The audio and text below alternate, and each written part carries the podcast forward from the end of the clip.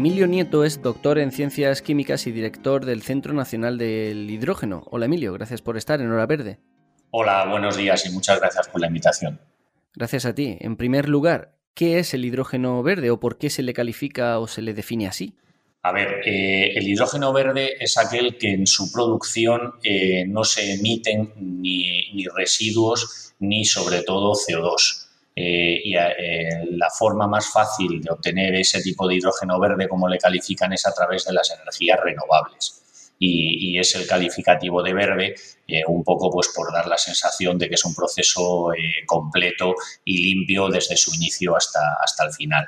Existen algunas otras eh, calificaciones del hidrógeno. El hidrógeno tradicionalmente se obtenía a partir de gas natural o incluso de los combustibles fósiles, que es el que se llama ahora hidrógeno gris. Y cuando ese hidrógeno gris te permite poder capturar y recuperar y utilizar emisiones de CO2, eh, le llaman azul. Entonces, digamos que son esos tres colores. Bueno, luego han creado un montón más, ¿no? Intermedios, pero un poco por distinguir, eh, pues que realmente el, esfuerzo que tenemos que hacer entre todos es intentar ir a, lo que es el hidrógeno verde, hidrógeno a partir de renovables eh, o de fuentes que no, que no ocasionan ninguna contaminación ni ninguna emisión, sobre todo de los gases de efecto invernadero. Y Emilio, ¿cuáles son las mayores ventajas y sobre todo las desventajas o los impactos que puede ocasionar una producción energética a base de hidrógeno o de hidrógeno verde? Eh, bueno, como todo, evidentemente, y, bien lo mencionas en la pregunta, ventajas y desventajas. No hay, evidentemente, ningún sistema que esté cero eh, eh, en cuanto a los problemas que puede aportar. sí que es cierto que es un vector energético o un, yo le llamo vector energético para almacenar energía, que sí que tiene más ventajas que desventajas y yo ahora creo que la mayor desventaja que tenemos son los costes. Eh, estamos hablando de una tecnología que como todavía no está, está madura y, tecnológicamente es viable, pero eh, digamos que no existen muchísimas empresas eh, que estén fabricando los equipos que necesitas para, para, cubrir un poco toda esa cadena de valor de la producción, almacenamiento y distribución del hidrógeno. Entonces, en el momento en el que Parece ser que ahora con la hoja de ruta y un poco pues, el apoyo de la Comisión Europea eh, y, quizá la pandemia del famoso COVID-19 que estamos sufriendo ahora, pues lo que ha permitido es demostrar que eh, si, si se pueden hacer las cosas con tecnologías limpias, pues evidentemente eso, tiene o va a tener una serie de ventajas como las que estamos viendo ahora, que es la reducción de la contaminación, emisiones, etcétera.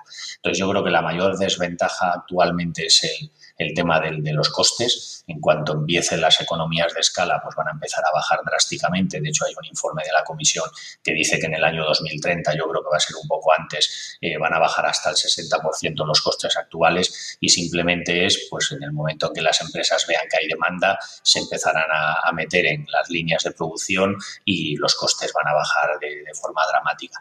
Ventajas, eh, pues es el único elemento que te permite almacenar la energía eh, sin pérdida de eficiencia. La puedes almacenar todo el tiempo que tú quieras y luego revertir la misma cantidad cuando la necesites y que no emite. Eh, entonces eh, existen, digamos, un poco muchas tecnologías. Está la biomasa, están, por ejemplo, todo lo que es la parte de las baterías, el almacenamiento electroquímico, y todas tienen sus ventajas y sus desventajas, pero el hidrógeno es la única que te permite decir que sí es hidrógeno verde, eh, no como el, gris y el azul que comentábamos al principio de la, de la entrevista, eh, pues realmente eh, puedes, puedes demostrar que desde el principio de la cadena hasta el final realmente no vas a, generar ninguna emisión de CO2. Y yo creo que ahí radica, radica la, la gran ventaja. Otra de las ventajas, por no meternos más en la parte técnica, es que es muy fácil de integrar.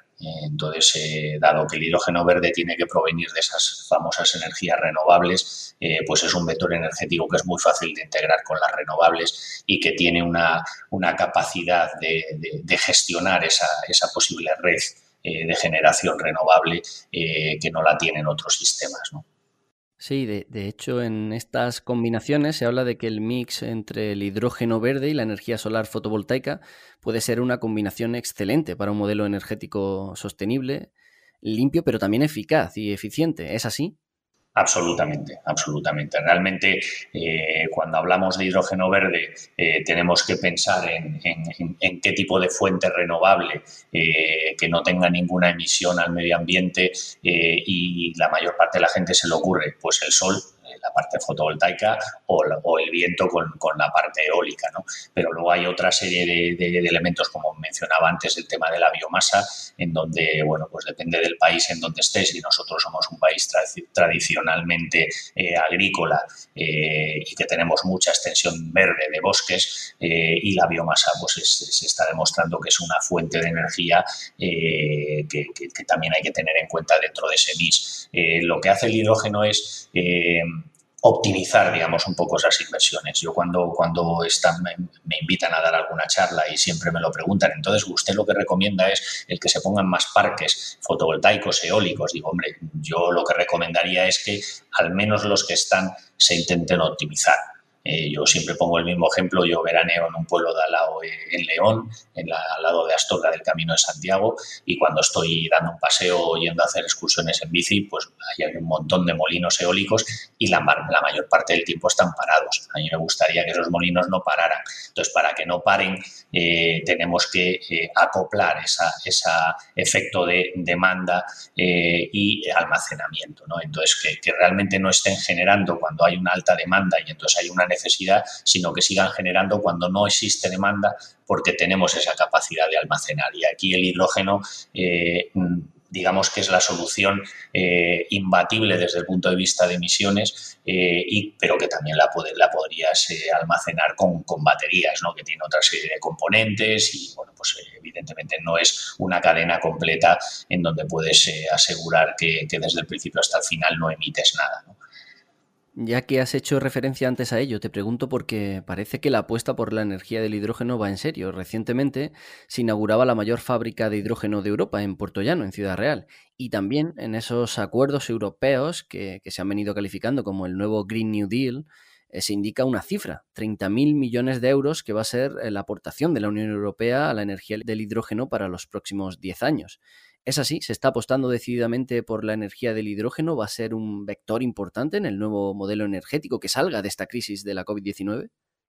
Eh, indudablemente que sí. Eh, realmente eh, comentábamos antes con qué es lo que ha influido toda esta situación a nivel mundial que hemos vivido y que esperemos que no toque vivir a ninguno. ¿no? Yo lo comentaba con mis hijos, es decir, yo no sé si vosotros en un futuro podréis vivir una situación como la nuestra en este momento y, mis padres, mis abuelos con el tema de las guerras, pero yo creo que una situación con la que hemos vivido con la pandemia lo que ha permitido es demostrar que si todos nos ponemos de acuerdo con un objetivo común de intentar hacer que las tecnologías industriales que se utilizan en la industria sean lo más limpias posibles, eh, evidentemente se ha demostrado que esto es un beneficio para todos, ya no solo desde el punto de vista medioambiental, sino incluso desde el punto de vista de la, de la salud. ¿no? Entonces, eh, comentaba, eh, existen como varias líneas en donde la Comisión Europea ha abierto, mencionabas el tema del, Green Deal, eh, en donde sí que es verdad que eh, mencionan esa cifra un poco pues para que se vea que estás hablando de un compromiso eh, realmente serio, ¿no? de, destinar una cantidad bastante importante de lo que puede ser el presupuesto en esos 10 años de la, que tiene la Comisión Europea para tecnologías limpias. Y dentro de esas tecnologías limpias no cabe duda que el hidrógeno, digamos, es la, es la principal baja. ¿Existen otras alternativas? Por supuesto. O sea, yo siempre considero que el hidrógeno no, debe de competir, considero que cada uno que desarrolla esas distintas tecnologías tiene que ser capaz de asegurar eh, que toda la cadena de valor está perfectamente demostrada y validada, de forma que es una realidad y ahora mismo existen coches de hidrógeno, eh, autobuses de hidrógeno, trenes de hidrógeno, con lo cual la gente, eh, a lo mejor en algún país en donde no tiene la posibilidad de verlo, pues todavía son muy escépticos porque no lo pueden ver, pero sí que es una realidad y Europa ha dicho, vale, pues como ya tenemos eso validado y demostrado, lo que tenemos es que crear las mimbres para que eso se extienda al resto de todos los países de Europa y que en un futuro, pues ellos se ponen 10, 15 años, pues realmente seamos capaces de cumplir esos objetivos tan, tan eh, drásticos que se han definido eh, porque lo necesitamos desde el punto de vista del clima. ¿no? Entonces, 30.000 euros son muchos o son pocos. Hombre, eh, hay que tener en cuenta que la Comisión Europea trabaja con partenariados público-privados Entonces, pensar que si desde el punto de vista público eh, la Comisión está dispuesta a poner 30.000 euros, eso significa porque ya ha hablado con las industrias que, son capaces de invertir y como mínimo les van a volver a pedir que inviertan esa misma cantidad. Eh, con lo cual, el compromiso es, claro y, muy dirigido. ¿no? Con lo cual, sí, existe un compromiso y es cierto que ahora mismo, así como si, me hicieses esta pregunta eh, hace unos cuantos meses atrás, te diría que, bueno, que nosotros participamos muy activamente desde el punto de vista técnico en muchos foros, eh, pero que, nos quedamos ahí. Pero sí que es cierto que ahora mismo eh, somos uno de los países, junto con Alemania, Francia, Holanda y los países nórdicos y algunos otros países que poco a poco se están metiendo, como Portugal, Italia, en donde tenemos una estrategia definida para lo que puede ser esa implantación y ese desarrollo del hidrógeno como tecnología que te permite llegar a ser limpio.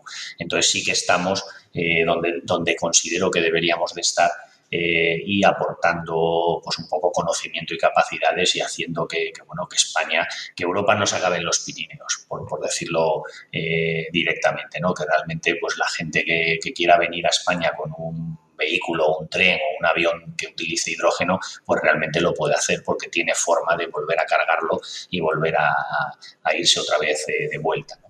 Y Emilio, en la parte del consumo y del uso de su energía, el primer sector en el que ya hemos comprobado que el hidrógeno ha llegado y se ha adaptado a la perfección ha sido el de la movilidad, como bien decías, fundamentalmente con transportes públicos movidos por hidrógeno estamos dando el salto justo ahora al vehículo eléctrico, pero de repente llegan los vehículos de hidrógeno.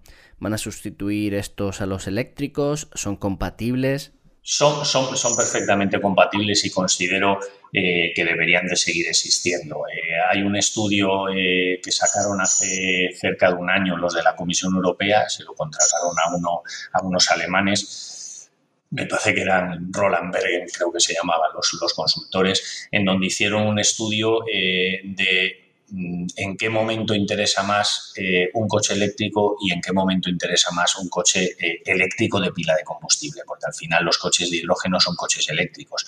Entonces, al final la gente habla coche de hidrógeno, coche de batería. No, el coche eléctrico de batería es uno y el coche eléctrico de pila de combustible, que es el de hidrógeno, pero los dos son eléctricos, los dos es un motor eléctrico. Entonces, la única diferencia es que la propia batería en el eléctrico es la que genera esa potencia eléctrica para, para poder alimentar el motor y en el coche de hidrógeno lo que tú haces es el hidrógeno lo metes en una pila de combustible y esa electricidad que genera esa pila de combustible es la que te va al, motor. ¿no? Los dos tienen que coexistir. De hecho, mm, eh, sería absurdo decirlo de otra manera porque todos los coches eléctricos eh, de pila de combustible, que son los de hidrógeno, necesitan tener una pequeña batería para recuperar eh, esa energía de la frenada se llama la frenada regenerativa, y para darte los picos de potencia. Las pilas de combustible pues tardan 0,2, 0,3 segundos en, poder aportar esa, potencia máxima. una batería te lo da de forma instantánea, de forma que al final esa pequeña batería, que estamos hablando de entre 1 y 2 kilovatios, lo que te permite es el tener esa potencia para cuando quieres hacer un adelantamiento muy rápido y, demandas una potencia pico, eh, eso te lo daría la batería, que luego evidentemente la cargarías con, con el tema del hidrógeno y después la frenada regenerativa. Por lo tanto, los dos tienen que coexistir. ¿eh? Te comentaba antes lo del estudio, y me parece interesante. Eh, ponían el límite en 300 kilómetros. Si yo eh, no me desplazo más de 300 kilómetros, el coche ideal es un coche eléctrico es lo más barato. Es cierto que, hay que ver eh, y trabajar lo que es la parte del reciclado de las baterías para poder tener eh, una comparativa eh, en cuanto al sector mm, desde el mismo punto de vista que el hidrógeno, ¿no? pues oye, ¿cómo reciclo esa batería cuando el coche ha llegado a su fin de vida? ¿Qué es lo que pasa con esos materiales de la batería? ¿Los voy a poder reciclar o no? Para poder decir que toda la cadena pues es igual que la del hidrógeno que no emite nada.